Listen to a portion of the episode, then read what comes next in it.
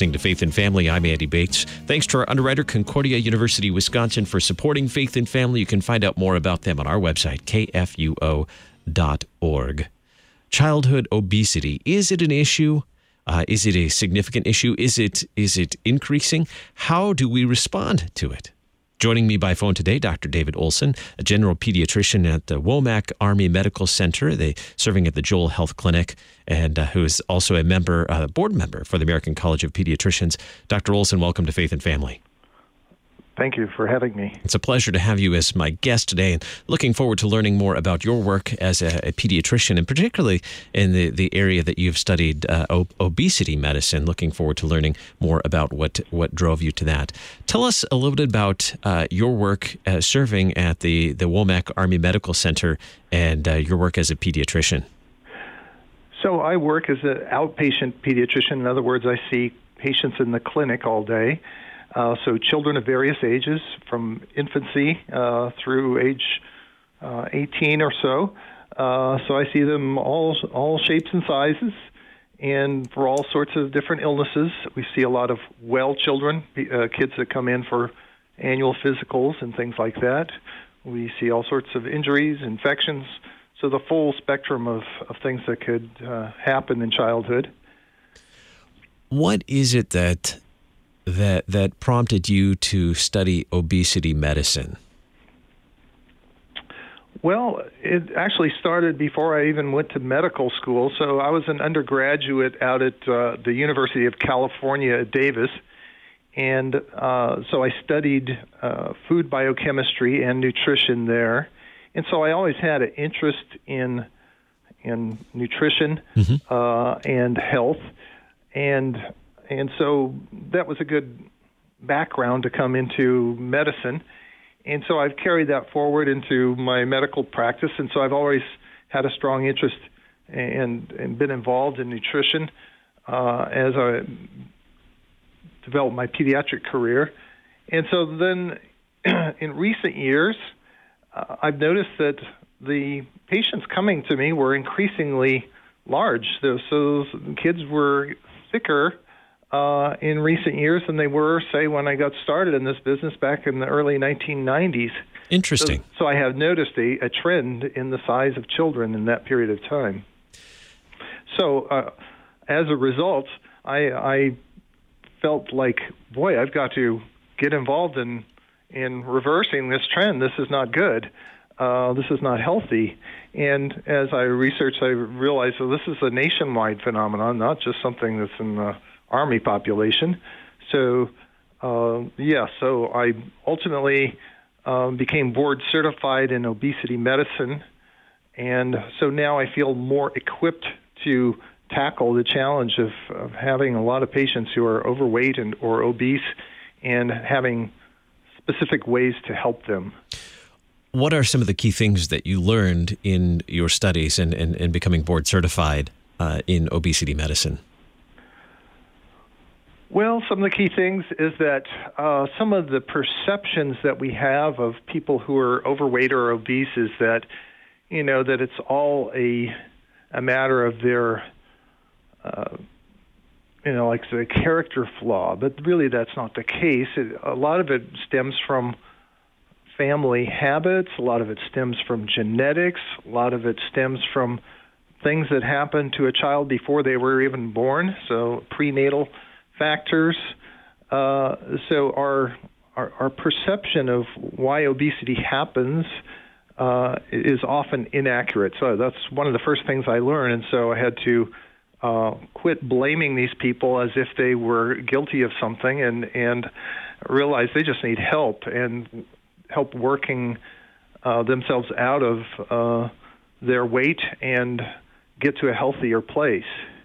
So particularly for children, these were there were conditions, there were circumstances that uh, that, that that they were subject to that they weren't necessarily they weren't responsible for, and right. uh, so learning how to to work past the the, the stigma and the, the the social misunderstandings regarding obesity. Yes. Were there other key things that you learned in your studies that have now helped you in your practice today? Certainly, just uh, there are numerous nutritional strategies. Certainly, there's more than one way to lose weight, and that there are, you know, a lot of different ways that people eh, started to, to gain weight, and so it, uh, the treatment has to be uh, customized according to the specific situation of the patient, and so there's no one size fits all solution, and so that's sort of the exciting part of obesity medicine is that you have to start from scratch with each patient and sort of figure out what's going to help them. And so, um, and but most of the time it centers around uh, changes in eating patterns, changes in activity patterns, and those sort of things. When we think of obesity in childhood, I, I, would imagine body image issues come to mind. But what are the, the other health issues that are associated with obesity, particularly in children?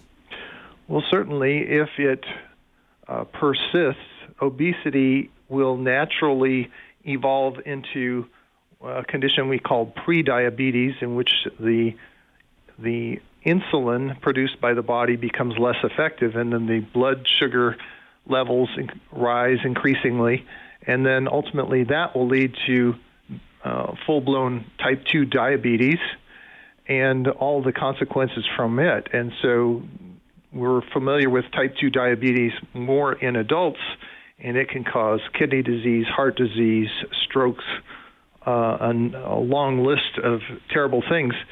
Uh, but it can actually start in childhood. So we're seeing more teenagers coming down with type 2 diabetes these days. So, my whole objective in my practice is to see kids not get anywhere close to that, to stop the process before it ever gets to that point. Is is childhood obesity epidemic in the U.S. today? You mentioned earlier that, that you learned that this was not just a, a health issue among Army children, but that this was you saw this across the U.S. Is yes. it is it epidemic in the U.S. today? I would say it is. Yes, it's actually it's becoming epidemic worldwide, and it has to do with our patterns of eating. So the um, the federal government. Um, has this ongoing survey. You might even call it a health census. It's called the NHANES study. That stands for the National Health and Nutrition um, Survey, uh, and it's conducted on a continuing basis. And so the the data is always being collected, and they will release the new data every few years. And they collect data on things like blood pressures and weights and heights and um, things like that on various people in various age groups across the nation. So they get a sampling of, um, you know, how uh, heavy people have become, and the children of the United States have become progressively heavier in the last 20 years. So, yes, it's a nationwide phenomenon. Now, certain regions of the country are uh, affected more and certain ethnic groups or population groups are affected more than others, but still it's a widespread phenomenon. What what defines obesity? We look at weight certainly as as one of those characteristics of, of obesity, but is there a, a clear definition of obesity? Well, the the working definition that is used in pediatrics is based on the body mass index, which is a it's a mathematical formula based on the height and the weight.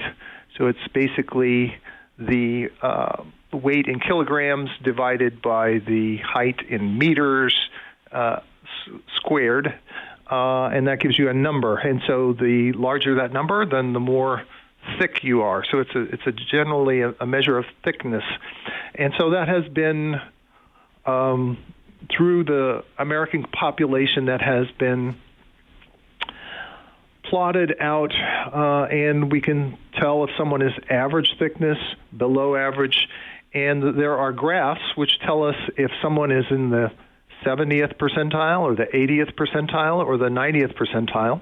And so we can rank children on their thickness based on one of those graphs. And so when children come in for their well child visits, we will plot out their graph, which is all done by the automated. It's done by computer when they uh, check in for their visit. So it's it's a very quick process, and it will tell us their body mass index and, and the percentile that they're at. And so the definition of the working definition of obesity in children is if they are at or above the 95th percentile for body mass index for their age. Is it possible that someone would have a, a, a high body mass index but not necessarily be obese due to some other factors? There are some exceptions to that, certainly. Uh, for instance, I have a couple high school athletes uh, that come to me, and they have a very large body mass index, and so that would, of course, I, that raises my suspicions, and I check them out, and there's there's barely an ounce of fat on these uh, boys. And uh, for one I'm thinking of, he's just solid muscle. And so I'm not worried about his health because that's all muscle he's got there. He's just thick and full of muscle. And so that's great. He's, he's totally healthy. But that's usually not the case. So there are exceptions to the rule, but generally, when kids have a high body mass index that's that the 95th percentile or above, they have a lot of um, extra fatty tissue around their uh, their waistline and you know on their legs and thighs, and so yes, they're they're in an unhealthy condition. So higher BMI is an indicator that needs to be investigated more. It may not, it doesn't necessarily mean uh, indicate obesity, but it, it, certainly needs to be investigated, as you right, mentioned with the, right. the, case of the athletes yeah. with uh, a, a, lot of uh, muscle, lean mm-hmm. muscle, but uh, not a lot of body fat. Mm-hmm. What is uh, what is a a, um, a, healthy range when it comes to uh, BMA, BMI? Well, we generally try to uh, counsel patients to stay below the 85th percentile. So the range between the 85th and the 95th percentile uh, is considered overweight, and so usually that's uh, when I go into action and counsel patients to um, change their eating habits. So usually then I will review what they're eating for breakfast, what they're eating for lunch, what they're eating for dinner, and try to come up with some healthier alternatives. Once in a while, we'll send them to a nutritionist to go over those things in more detail. And so my objective is to keep kids below that 85th percentile threshold as much as possible. So yeah, so we like to keep kids between the uh, below the 85th percentile and above the fifth percentile, which would be too skinny. There is possible to be too skinny. You mentioned uh, one of the contributors being nutrition or diet. Are there other contributors to childhood obesity? Uh, certainly. Um, sometimes uh, kids are taking certain medications that will cause them to gain weight, and uh, they this can happen even though they're eating in a what we would consider a pretty normal uh, fashion, and so um, so certainly things like that can cause kids to gain weight, and but still we have to use uh, there's just a different strategy uh, we use to help them slim down. Um, and usually that's not the case. Usually, 90% of the time, uh, kids gain weight because of just what they're eating in the, the cases with the, the, the patients where you've uh, addressed the uh, the health issue of obesity, uh, you mentioned earlier you, you, you counsel them regarding what they're having for breakfast, lunch, and dinner for their meals. Where have you found success? Where have you seen uh, patients successfully reverse that that uh, trend of uh, childhood obesity? Well, success really lies in in school age children, especially it really lies in getting the parent, and it's usually the mother, getting them on board as far as seeing the need for a change, and then um, and going with that, and and getting excited about you know getting their child to lose some weight and get healthier. Uh, so that's often the key to success. So the one my success stories are usually revolve around a mother who just really um, took hold of the situation and made some major changes in how the family is eating, and uh, there was a you know happy ending as far as the child losing weight. There have been studies where uh, there are weight weight loss clinics for children where the children don't even show up. It's just the adult caretakers that show up and they talk to the professional about uh, changes in eating habits and changes on what the family eats and how they eat, where they eat, and things like that. And and it results in the child gaining, uh, excuse me, uh, losing weight. So, um, and this is without even having the child directly involved with the healthcare provider. So, it, if I understand correctly, the, really the key here is uh, parents receiving education and and and embracing that that that education yeah. regarding nutrition and lifestyle habits and uh, and understanding that and then implementing that as well taking that action and implementing that right. at home when it comes to to meals and and lifestyle in general yeah and that's and that's more true in the younger age uh, group let's say in the elementary school and then as it becomes a more difficult task as kids enter middle school and high school where they're eating a lot of things outside the home. They're eating breakfast at school, maybe lunch at school, having some snacks after school. So it becomes more complicated in the teenage years, but still, the the parents uh, implementing changes at home are, is the key thing. Regarding nutrition, uh, nutrition is seems to be key. Nutrition, and then also parents uh, seem to be key in this. As I understand it, the um, the FDA has has made some changes to the nutrition facts labels on uh, labeling of, of food. Why? What do we need to know about the these changes to the uh, the nutrition facts labels? Yeah, so the new FDA uh, nutrition facts labels are being implemented and they'll be fully implemented by next July. Uh, so you're seeing some changes already.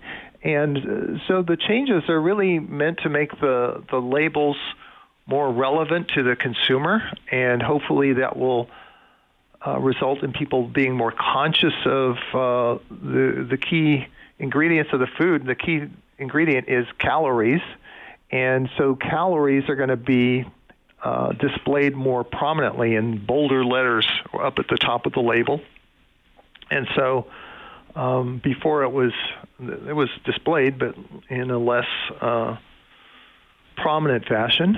So uh, also the serving size listed on the label will be more relevant or more realistic. Uh, um, sometimes there were in the previous labeling regimen, there was there were some oddball uh, serving sizes listed, or serving sizes that people didn't actually take, and so uh, the serving sizes are more realistic now.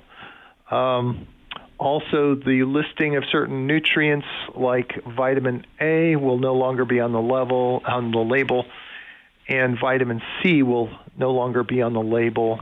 And the reason for that is there are relatively few people who have deficiencies in those those elements or those vitamins, and so uh, and instead of those items, there will be calcium and potassium listed on the on the nutrition facts labels, which are more relevant for health, and those are things that a lot of people are uh, running a deficit on or not getting enough of in their diet. So uh, hopefully the consumers will be more aware of what they're taking in and they can compare labels product against product and see which one has more calcium for instance when counseling families and when counseling patients and their, their families regarding childhood obesity or a case of uh, obesity do you uh, uh how do you counsel them regarding food do you talk about reading nutri- nutrition labels how, do you how do you go about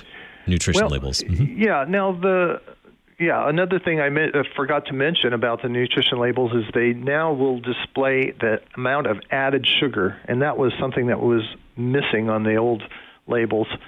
Uh, so now I will be able to counsel people to limit their added sugar.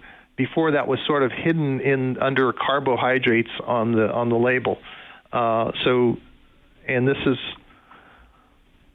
most obvious when you look at things like breakfast cereals, which are very high in added sugars.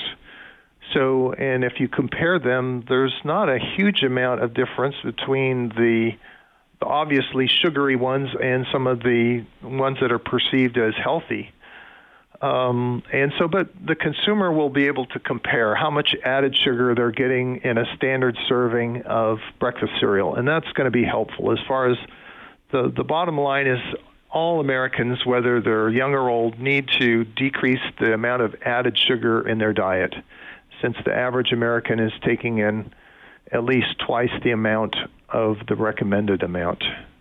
So decreasing uh, our our consumption of added sugar is certainly significant. Other tips that uh, or instructions you give to parents when uh, they they have a child who's in, experiencing obesity. Well, there's actually a long list of things that I'll instruct them on. First of all, is whenever possible, have meals together as a family. So children who eat with their parents tend to eat better as far as the quality of what they're eating. They tend to eat more vegetables. They tend to eat more reasonable portions. Uh, and, you know, there is a social benefit to eating together as a family. So they, they tend to be more stable emotionally. And so that is a key thing. Uh, so generally, families need to eat the evening meal together whenever possible. Now, that's some people load up their schedules with all sorts of things that makes it very difficult, but that still should be a goal for most families. Uh, another thing is many children these days are not getting enough dairy. They're not getting enough calcium, and they're not getting enough protein from dairy. So uh, they instead will go for some uh, sugary beverage, either fruit juice or soda. And so I like to see people getting away from those sort of beverages and towards just having a glass of milk. I don't know about you, but when I grew up, we had a glass of milk with every meal. So three glasses a day, and that's still a great practice. And kids who drink their three glasses of milk per day, they tend to not gain weight the same way that the kids that don't drink their three glasses of milk. So it's real basic things like that. I also stress eating unprocessed foods whenever possible. Uh, or if you have to eat a processed or packaged food, just to be careful you're not getting a lot of sugar. So I encourage people to, you know, to cook uh, and use whole foods whenever possible, because that way you're not getting a lot of extra additives or uh, secret ingredients that you don't know about uh, that could be harmful. So, particularly those foods that don't even necessarily have a label. We're talking about foods coming from the produce aisle that uh, are, as you pointed out, the, they're, they're whole foods, they're whole mm-hmm. fruits, they're whole veggies uh, that are, are, are, don't even necessarily have that label because uh, they're natural foods. Right. Dr. Olson, anything else that you'd like for us to understand when it comes to childhood obesity and uh, and responding to it or caring for a child who is experiencing obesity? Yes, I I, I think that all parents should uh, should be open to that discussion with their child's doctor or healthcare provider when they go in for a um, annual visit. Uh, they should. Um, engage the the doctor. Sometimes doctors are shy about bringing up the whole subject, but it's it's good to uh, have a dialogue going about how is my child doing as far as their weight? Where where are they on the BMI percentiles? Uh, what can I you know? Do you have any suggestions that will help my child uh, stay healthy? Um, so yeah, the parents should engage with their health care providers that are available to them to do all they can. Dr. David Olson, general pediatrician at Womack Army Medical Center at the Joel Health Clinic, also board member of the American College of Pediatricians. Dr. Olson, thank you for being my guest today on Faith and Family. You're very welcome.